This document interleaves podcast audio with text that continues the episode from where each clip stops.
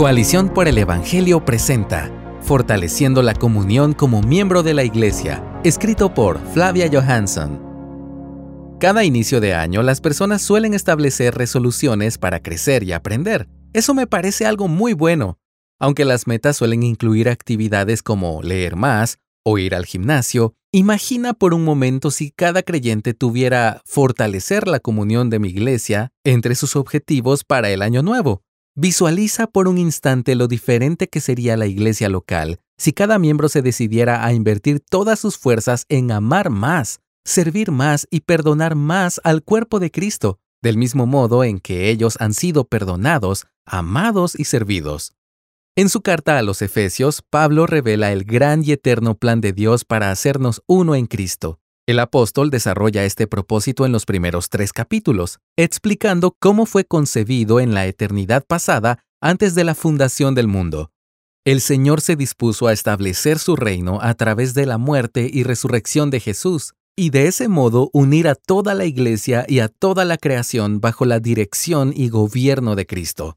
Pablo continúa su exposición exhortando a la iglesia en Éfeso de la siguiente manera al inicio del capítulo 4.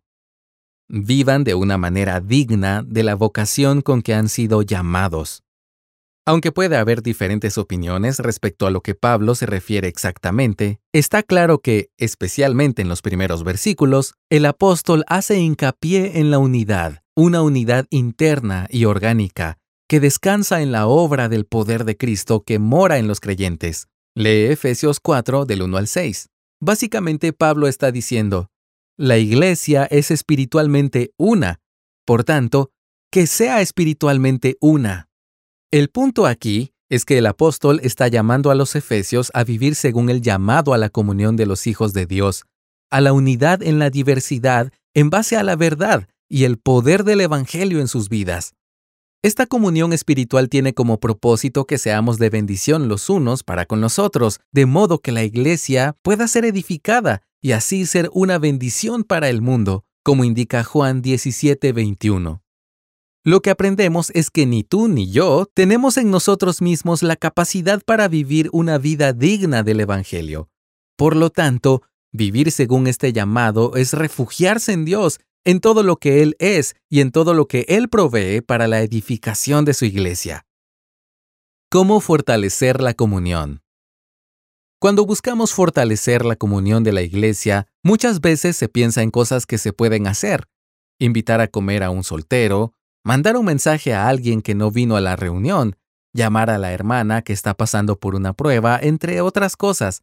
Todas estas ideas son buenas, pero lo que Pablo expone en los primeros capítulos de Efesios nos ofrece la base indispensable para ser capaces de fortalecer la comunión en nuestras iglesias. Reconocer que somos hijos de Dios totalmente por gracia. No hay nada que podamos hacer para ser dignos de recibir la salvación. Esto lo puedes leer en Efesios 2:8. Por lo tanto, lo que motiva nuestro comportamiento para vivir una vida digna en comunidad debe ser la gracia por la que hemos sido salvados. Abandona el pecado para crecer en comunión. Muchos viven procurando actividades que llevan a la unidad, mientras que, en lo secreto, descuidan el pecado que hay en su interior. Pero lo que hacemos y somos allí, donde ningún hermano puede vernos, tiene efectos en la comunión de la iglesia. Escucha lo que dice el mismo apóstol Pablo en 1 Corintios 12, 20 y 26.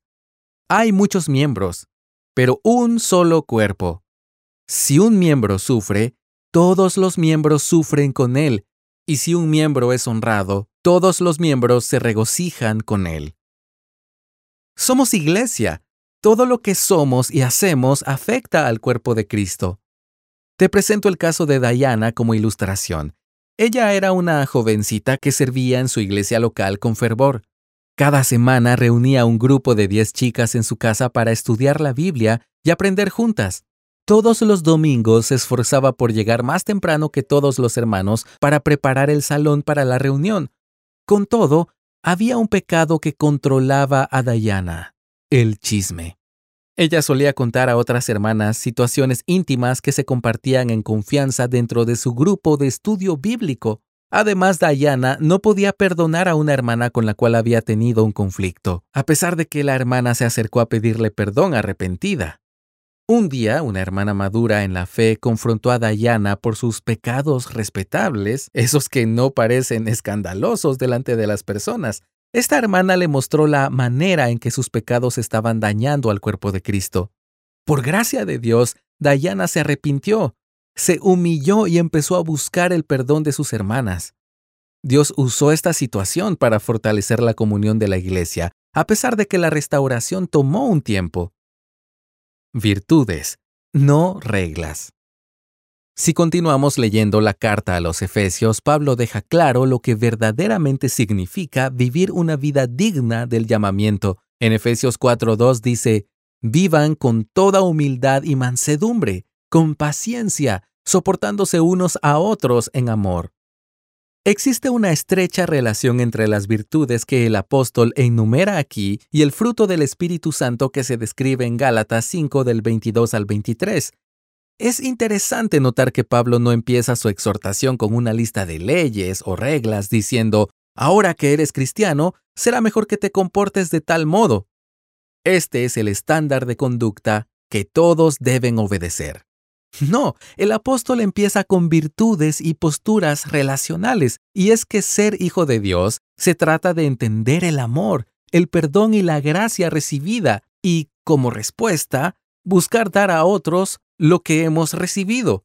Esa es la manera en que se fortalece la comunión entre los hermanos.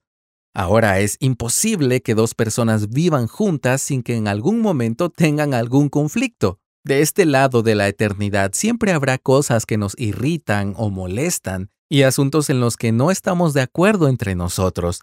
La cuestión es cómo aprendemos a convivir con otras personas para ser dignos del llamado de Cristo. Llegar a la reunión con una sonrisa no es suficiente. Más bien, debemos llegar a la reunión con un corazón que procura servir a los hermanos porque ha comprendido con humildad cuánto Dios lo ha perdonado.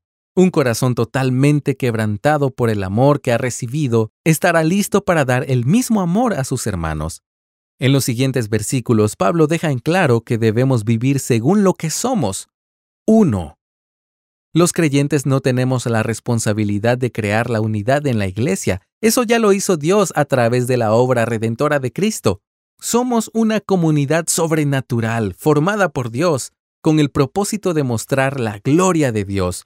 Somos unidos a Cristo por medio de la fe, el bautismo y una esperanza. El Espíritu Santo crea el único cuerpo, la iglesia. La unidad ya es un hecho consumado por Dios mismo. Con todo, los creyentes debemos esforzarnos por preservar y fortalecer esta comunión, viviendo de manera coherente con la doctrina que Pablo explica en los primeros 3 capítulos de la Epístola a los Efesios. Debemos perseguir la unidad de manera intencional. Debemos vivir a la luz de lo que Dios ya nos ha dado en Jesús. En última instancia, la clave para fortalecer la comunión de tu iglesia local está en reconocer todo lo que Dios te ha perdonado y amado para así poder perdonar y amar a tus hermanos.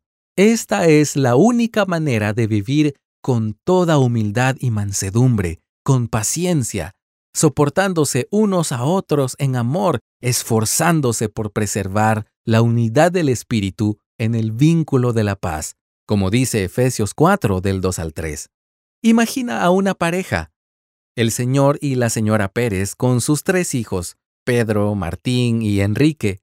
Son una sola familia, no hay duda de ello.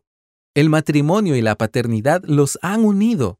Con el tiempo, sin embargo, la familia Pérez empieza a desintegrarse. El padre y la madre tienen diferencias, se distancian cada vez más y finalmente se divorcian. Los 3 chicos también tienen conflictos, primero con sus padres, y luego entre ellos, finalmente, se separan.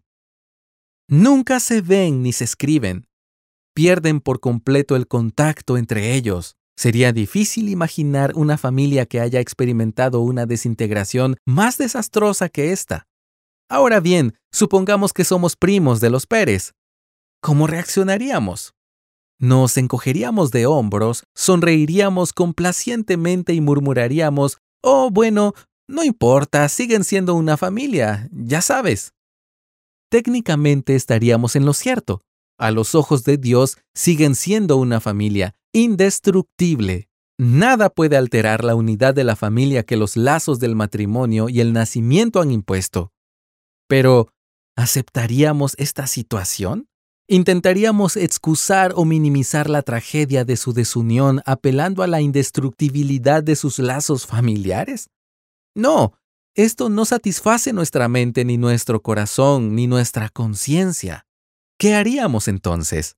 Seguramente buscaríamos ser pacificadores. Les instaríamos a mantener la unidad de la familia mediante el vínculo de la paz, es decir, a demostrar su unidad familiar arrepintiéndose y reconciliándose entre sí.